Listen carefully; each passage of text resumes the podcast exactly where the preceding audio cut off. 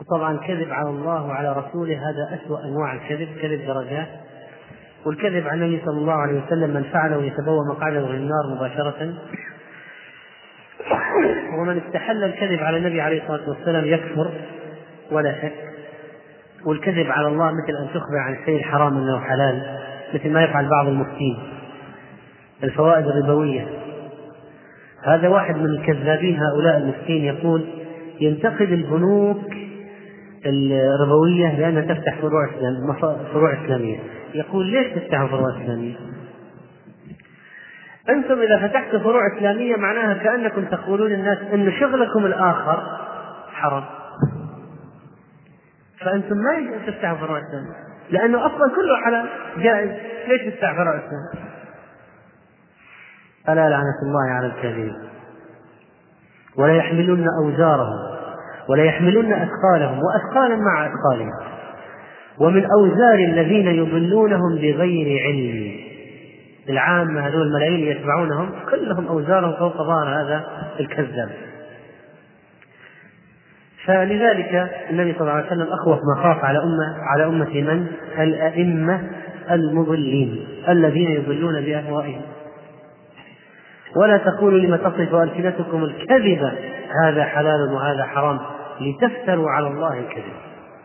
إن الذين يفترون على الله الكذب لا يفلحون. فيجيبون على الربا حلال. لعنة الله على من قال ذلك. وهذا هذا غيظ من غيظ المهم الكذب على الله وعلى رسوله أسوأ أنواع الكذب. والكذب الكذب العام الكذب العام الذي يبلغ الآفاق هذا أو الشائعة التي تنشر أو الخبر الكذب الذي ينشر هذا عقوبته في القبر مرت معنا وعرفناها والكذب على أفراد الناس لا شك أنه محرم أيضا الكذب مراتب ودرجات طيب هل هناك كذب مباح؟ هل هناك كذب مباح؟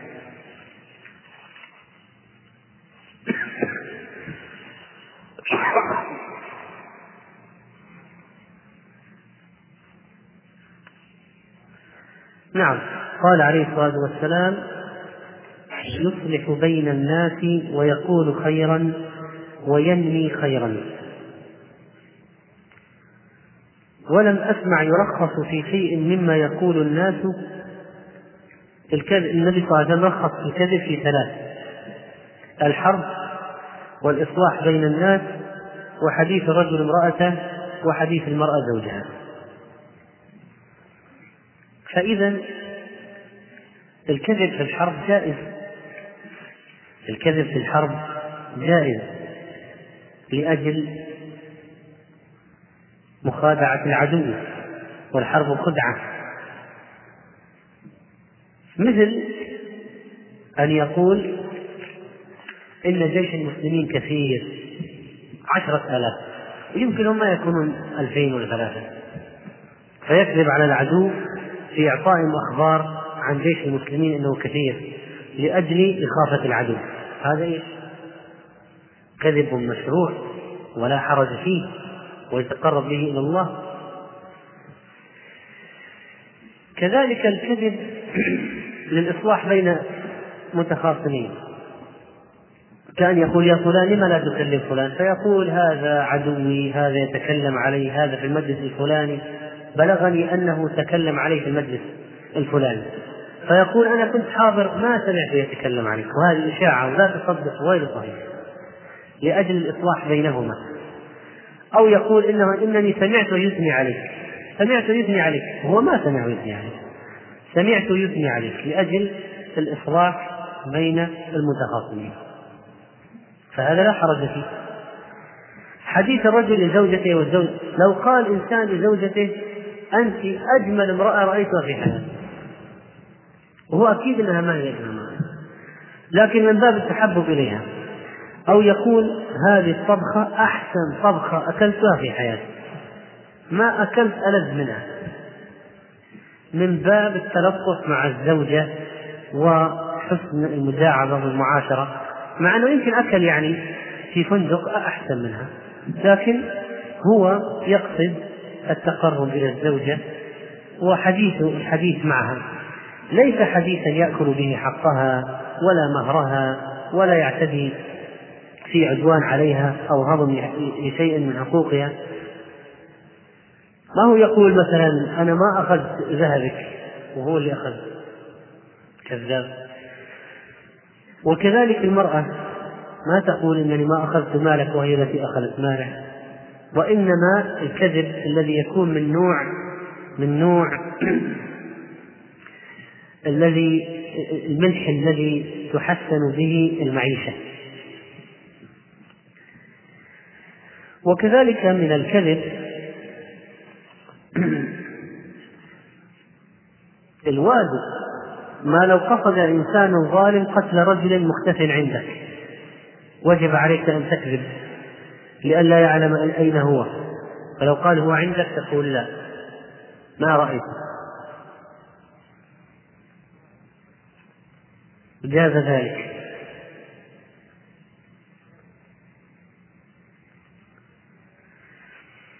مثلا لو واحد ظالم يريد أخذ مال واحد. قال هل مال فلان عندك؟ قال أبدا. ما وضع عندي ولا قرش. بالعكس. أنا لي عنده فلوس. فالكذب لإنقاذ روح إنسان معصوم الدم أو لتخليص مال مسلم من الهلاك هذا مشروع. ونظم أحد الشعراء المسلمين أقسام الكذب فقال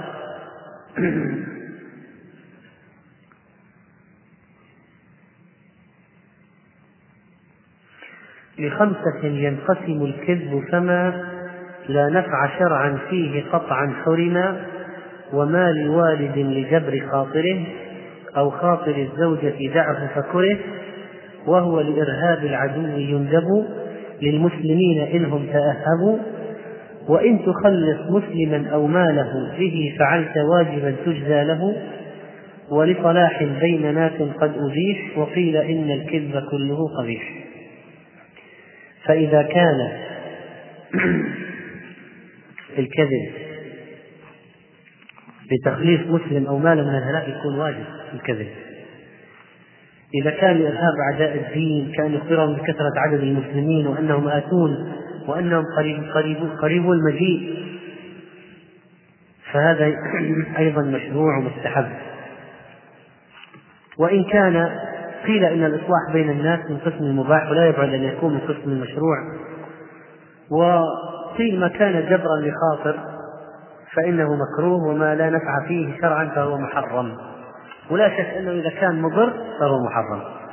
مثل أن يكذب يقول سآتيك بالمال وكذاب لن يأتيه به. المالك عندي جاهز جاهز ماذا تريد أعطيك؟ حقك وهو كذاب ما عنده المال. ونحو ذلك. فهذا الكذب أكثره طبعا محرم. قسم قليل الذي هو يكون جائز.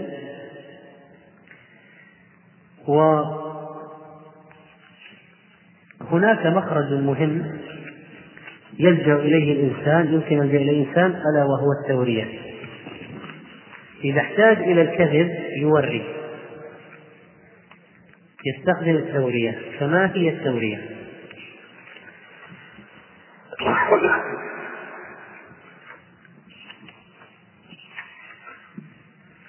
بعد أن عرفنا أن الكذب حرام. ومر معنا قصة إبراهيم الخليل وأن كذب الأنبياء لا يجوز الكذب في حقهم مطلقا في قضية تبليغ الشريعة. لا يمكن النبي يكذب في تبليغ الشريعة والوحي هذا يستحيل. وأنهم معصومون من الكذب في تبليغ الشريعة قطعا. والكذب في غير ذلك يعني من الصغائر القول المسألة فيها قولان مشهوران للسلف والخلف. أما منصب النبوة أبدا لا يمكن أن يكذبوا فيه مطلقا والنبي والله سبحانه وتعالى يبعث الصادق. حتى في الجاهلية النبي صلى الله عليه وسلم كان معروف بالصدق وبعث وينبغي على الإنسان إذا احتاج للوقوع ليخبر عن شيء بخلاف الحقيقة أن لا يكذب وإنما يستخدم التورية. فما هي التورية؟ التورية أن تأتي بكلام له معنيان. أن تأتي بكلام له معنيان. معنى قريب ومعنى بعيد. معنى قريب ومعنى بعيد فالسامع يتوهم أنك تقصد المعنى القريب وفي الحقيقة أنك تقصد المعنى البعيد. هذه قضية المعارف والأصل في مشروعيتها قوله صلى الله عليه وسلم إن في معارض الكلام مندوحة عن الكذب. إن في معارض الكلام مندوحة عن الكذب.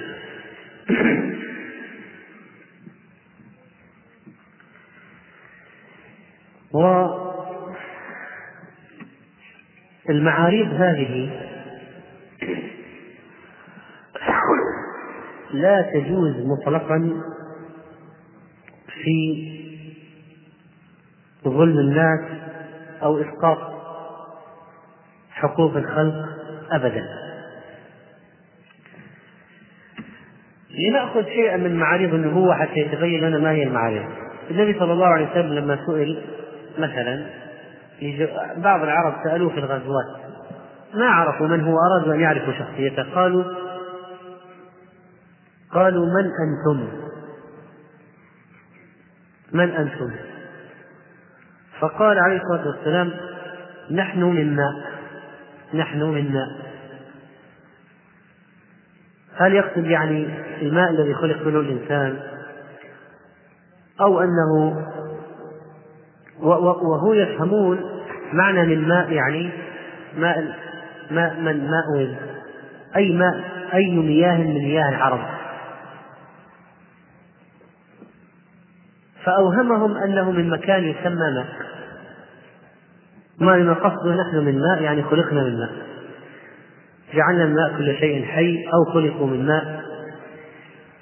طيب لما قال مثلا لا يدخل الجنة عجوز. إيش المعنى القريب الذي فهمته المرأة وبكت أن العجائز لا يدخلن الجنة. المعنى الآخر أن الله عز وجل لا يدخل العجوز على هيئة عجوز وإنما يغير هيئتها وتصبح تعود. إنا إنشأناهن إنشاء فجعلناهن أبكارا ثم تدخل الجنة.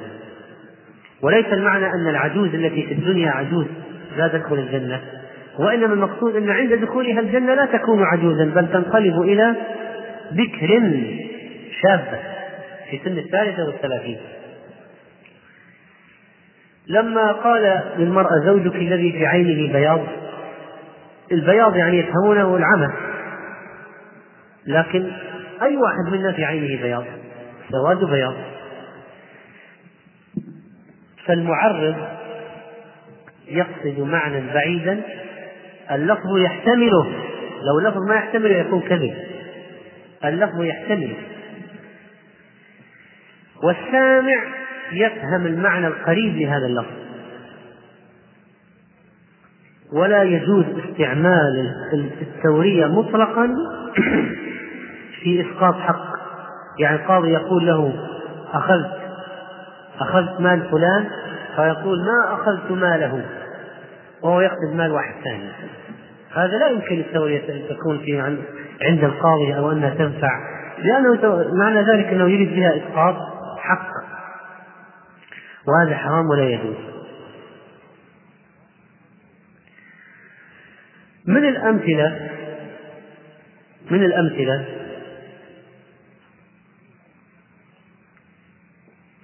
مثلا لما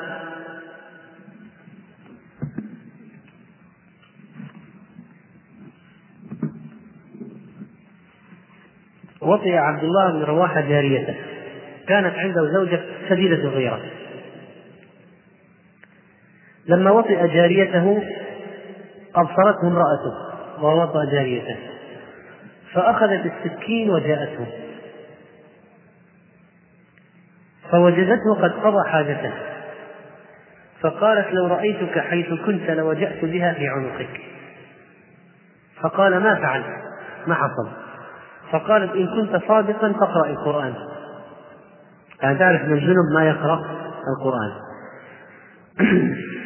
فقال شهدت بأن وعد الله حق وأن النار مثوى الكافرين وأن العرش فوق الماء صاف وفوق العرش رب العالمين وتحمله ملائكة شداد ملائكة إله مسومين.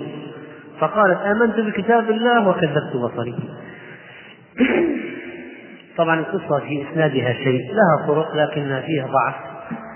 وهذه مرأة يعني يمكن تكون فيها غفلة ما عرفت تميز بين الشعر والقرآن. لكن آه، نأخذ أمثلة أخرى. دعي أبو هريرة إلى الطعام فقال إني صائم. ما أراد أن يأكل هذا الطعام. فرأوه يأكل بعد ذلك. فقالوا ألم تقل إنك صائم؟ قال ألم يقل رسول الله صلى الله عليه وسلم صيام ثلاثة أيام من كل شهر صيام الدهر؟ فأنا أصوم ثلاثة أيام من كل شهر. وكان محمد بن سيرين إذا اقتضاه غريم ولا شيء معه مثلا أعطاه واحد مال ويريده يريد المال وهذا مسكين وهذا مفلس ما عنده شيء حقيقة لا يريد أن يذهب أموال الناس ما عنده شيء. يقول أعطيك في أحد اليومين إن شاء الله. أعطيك في أحد اليومين إن شاء الله. هو يقصد السامع وش يفهم. يعني غدا أو بعده. وهو يقصد يومي الدنيا والآخرة. واحد من يومين. إما في الدنيا أعطيك ولا في الآخرة تأخذ. ف وكذلك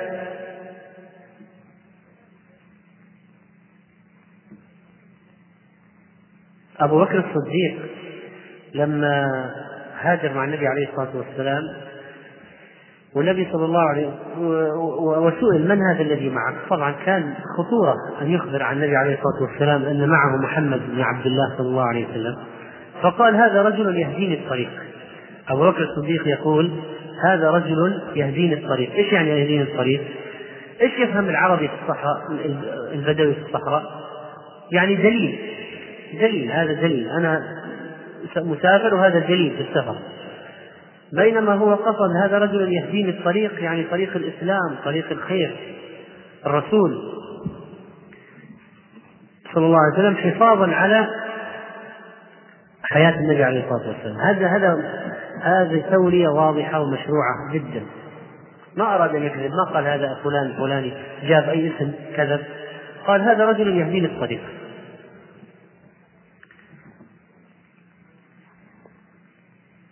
و قال حماد عن إبراهيم في رجل أخذه رجل فقال إن لي معك حقا فقال لا. فقال احلف بالمشي إلى بيت الله. قال احلف بالمشي إلى بيت الله وأعني مسجد حيك لأن المساجد كلها بيوت الله وذاك سيفهم بيت الله أي بيت الله الحرام. وذكر هشام بن حسان عن ابن سيرين أن رجلا كان يصيب بالعين.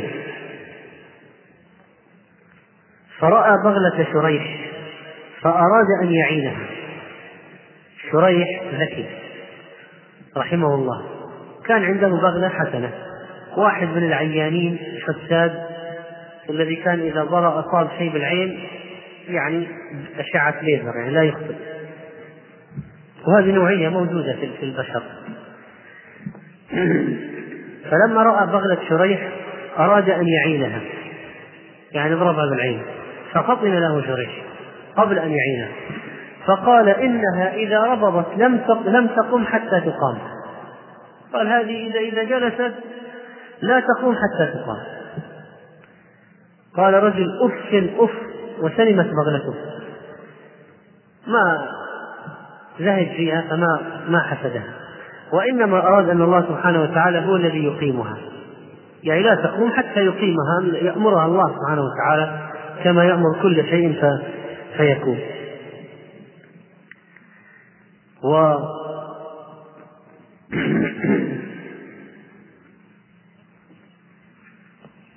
كذلك قال أبو عوان عن أبي مسكين كنت عند إبراهيم وامرأته تعاتبه في جارية له. إبراهيم النخعي كان عنده جارية والمرأة تغار من الجارية جدا. تغار وكان بيد إبراهيم مروحة مروحة يروح بها في الصيف. فلما جاءت المرأة وكثرت عليه الكلام مع الناس والضيوف يعني مشكلة على هذه الجارية قال أشهدكم أنها لها. لتسكيت المرأة قال أشهدكم أنها لها. فلما خرجنا قال على ما شهدتم؟ قلنا شهدنا أنك جعلت الجارية لها. قال لا. أما رأيتموني أشير إلى المروحة؟ إنما قلت أشهد أنها لها وأنا أعني المروحة.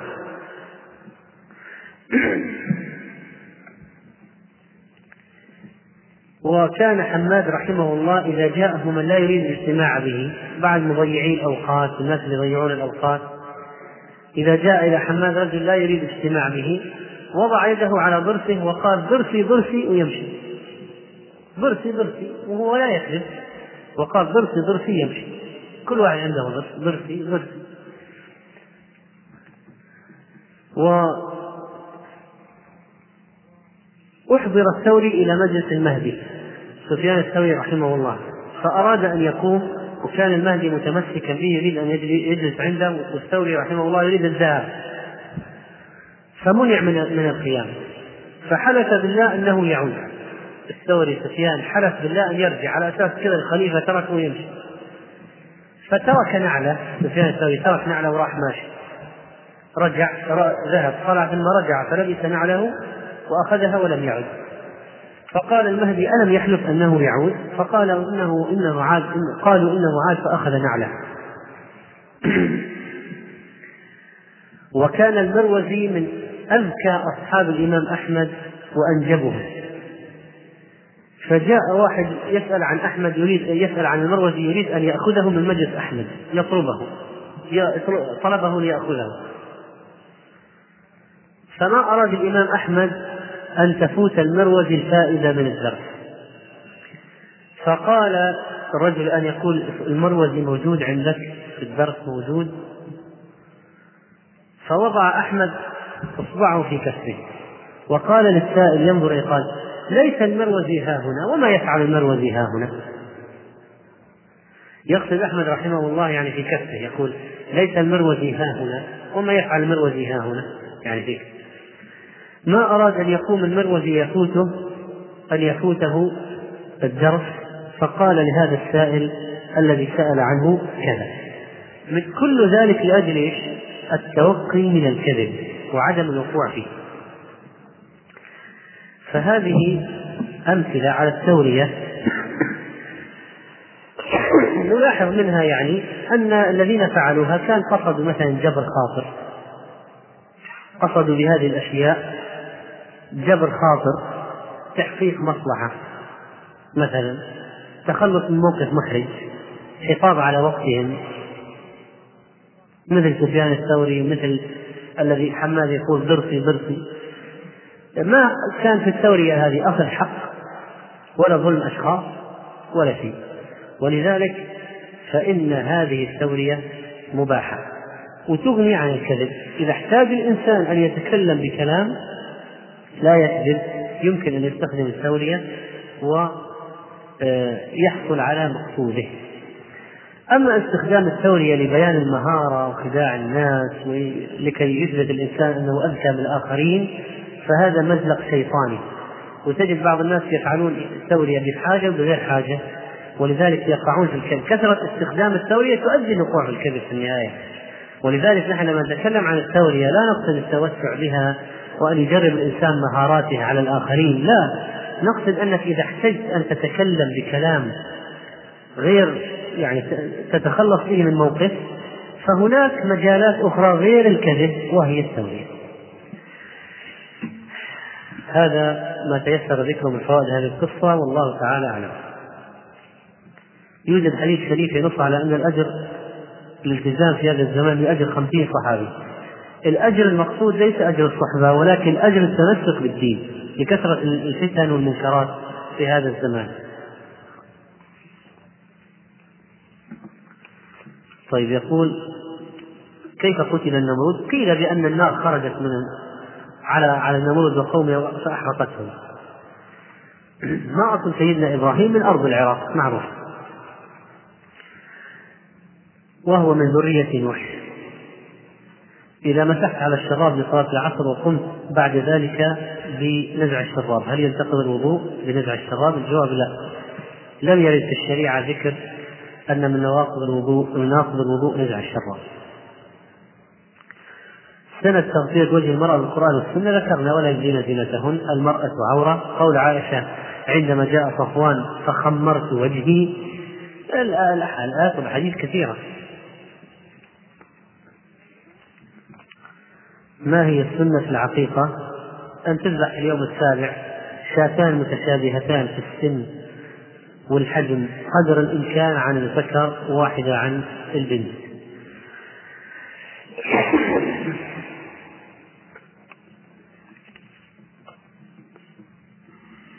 ما ما ما صحت ان النبي صلى الله عليه وسلم أوصى إلى تابع جاره، ما أعرف حديث صحيح في هذا ولكن ورد عن عن بعض السلف هذا الكلام، ثبت عنهم هذا الكلام.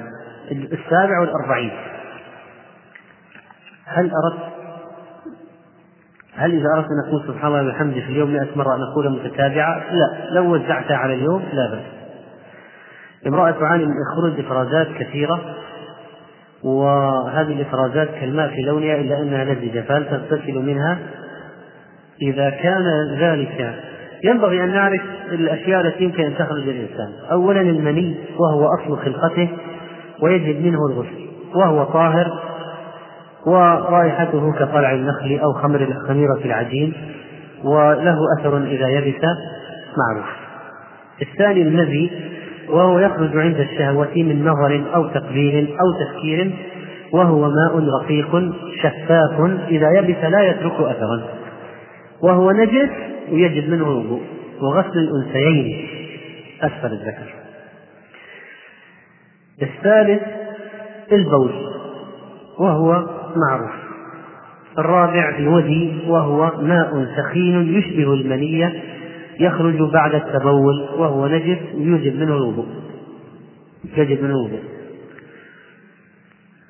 الخامس ما يخرج من المرأة من الإفرازات كالعرق مثل العرق رطوبة الرطوبة التي تكون في موضع خروج الولد تخرج باستمرار. هذه الصحيح أنها طاهرة ولا تنقض الوضوء.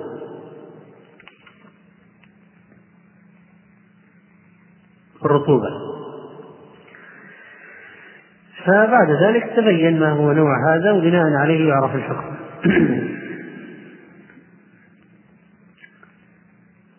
كان المفروض أن أقوم بإجازة لبلدي في الثامن والعشرين من رمضان وفجأة قررت إدارة الشركة وقف جميع الإجازات وبعد محاولات قررت أن قررت أن أو قررت أن من يريد أن ينزل فعليه أن ينزل على حسابه لأن الشركة محتمل لا تجدد عقدها وكنت سأتزوج بعد نزولي وإن أريد أن ترشدني هل أذهب وأتوكل على الله؟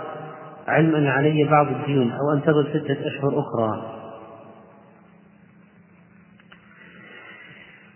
إذا كان غلب على ظنك أن هذه الشركة لن تجدد آه، العقد وأنها أنك إذا نزلت سينقطع عملك فيها ابقى. وإذا غلب على ظنك أن هذا الاحتمال ضعيف وأن لك مكان إذا أردت أن تعود فاستخير الله تعالى واذهب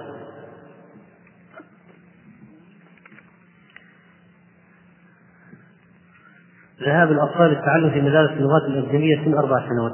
من أكبر الجرائم. من أكبر الجرائم توجيه الأطفال الصغار لتعلم اللغات الأجنبية وخلط اللغات يسبب ازدواجية عند الولد تضر بتربيته ومهاراته وتفكيره وتؤثر على وتؤثر على نبوغه. الولد إذا صار يفكر بلغتين ويتكلم بلغتين من أول الأمر لا لحاجة ولا لضرورة. فإن هذا الحال يؤدي إلى تأخر. أثبت التربويون أن آه، ابتداء تعلم الولد للغتين في أول أمره يسبب بطئا وتأخرا عنده في مهاراته ونموه العقلي حتى تفكيره واستنباطه لأن عنده حيرة في استخدام أي اللغتين. ولذلك ترى بعض الذين يدرسوا في الخارج أولادهم مساكين لا عربي ولا إنجليزي وهم بيتكلم إنجليزي أكثر من العربي.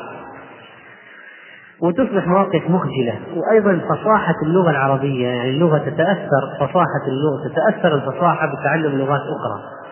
من البداية لو قلنا بعد ما كبر بعد ما تمكن من اللسان العربي صار عنده سليقة جيدة صار عنده آه، موسوعة من من الكلمات اللغة العربية الكثيرة. بعد ذلك تعلم اللغة الأجنبية. طيب دي فائدة. كما تعلم زيد بن ثابت السريانية 16 يوم. لكن هذا يتكلم من أربع سنوات على لغتين. هذا أمر مضر. ومع الإسلام يتباهون هذا يتعلم إنجليزي ما شاء الله.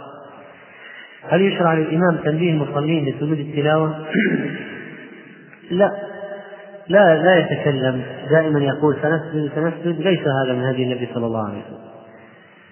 سوف أصل لمطار جدة الساعة الواحدة ظهرا. هل أجمع الظهر والعصر؟ نعم لا بأس.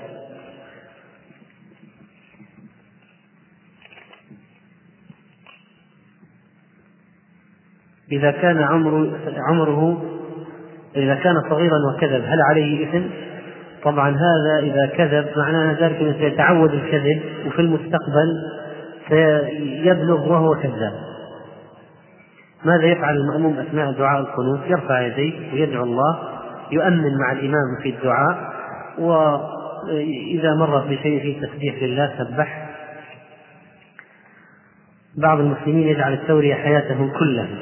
هذه مصيبة وهذا أكيد أنه يقع في الكذب 100% وربما يصاب بشيء من التباهي والفخر في نفسه يعني إنه كيف خدع الناس واستطاع أن يفهمه شيء وهو يقصد شيء آخر. ثم مع كثرة التوريه الناس ما يثقون بكلامه